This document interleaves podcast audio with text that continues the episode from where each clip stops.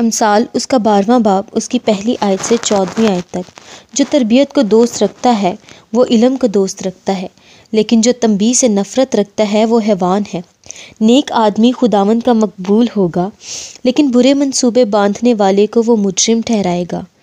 आदमी शरारत से पायदार नहीं होगा, लेकिन सादकों की जड़ को कभी चुंबश ना होगी। नेक औरत अपने शोहर के लिए ताज है लेकिन नदामत लाने वाली, उसकी हड्डियों में बुसीदगी की मानद है। सादकों के ख्यालात दुरुस्त हैं, लेकिन शरीरों की मशवरत मक्कर है। शरीरों की बातें यही हैं कि खून करने के लिए ताक में बैठें, लेकिन सादकों की बातें उनको रिहाई देंगी। शरीर पछाड़ खाते और नेस्त होते हैं, लेकिन सादकों का घर कायम रहेगा। आदमी की तारीफ़ उसकी अक्लमंदी के मुताबिक की जाती है, लेकिन बेअक्ल हकीर होगा।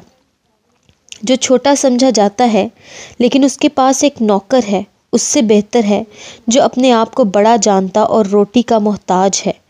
साधक अपने चौपाए की जान का ख्याल रखता है, लेकिन शरीरों की रहमत भी एन जुल्म है। जो अपनी ज़मीन में काश्तकारी करता है, रोटी से सेर होगा, लेकिन बतालत का पैरों बेअकल है। शरीर बद किरदारों के दाम का मुश्ताक है, लेकिन साधकों की जड़ फलती है। लबों की खताकारी में शरीर के लिए फंदा है, लेकिन साधक मुसीबत से बच निकलेगा। आदमी के कलाम का फल उसको नेकी से आसूदा करेगा और उसके हाथों के किए की जजा उसको मिलेगी। पाकलाम के पढ़े और सुने जाने पर खुदावंद की बरकत हो। आमीन।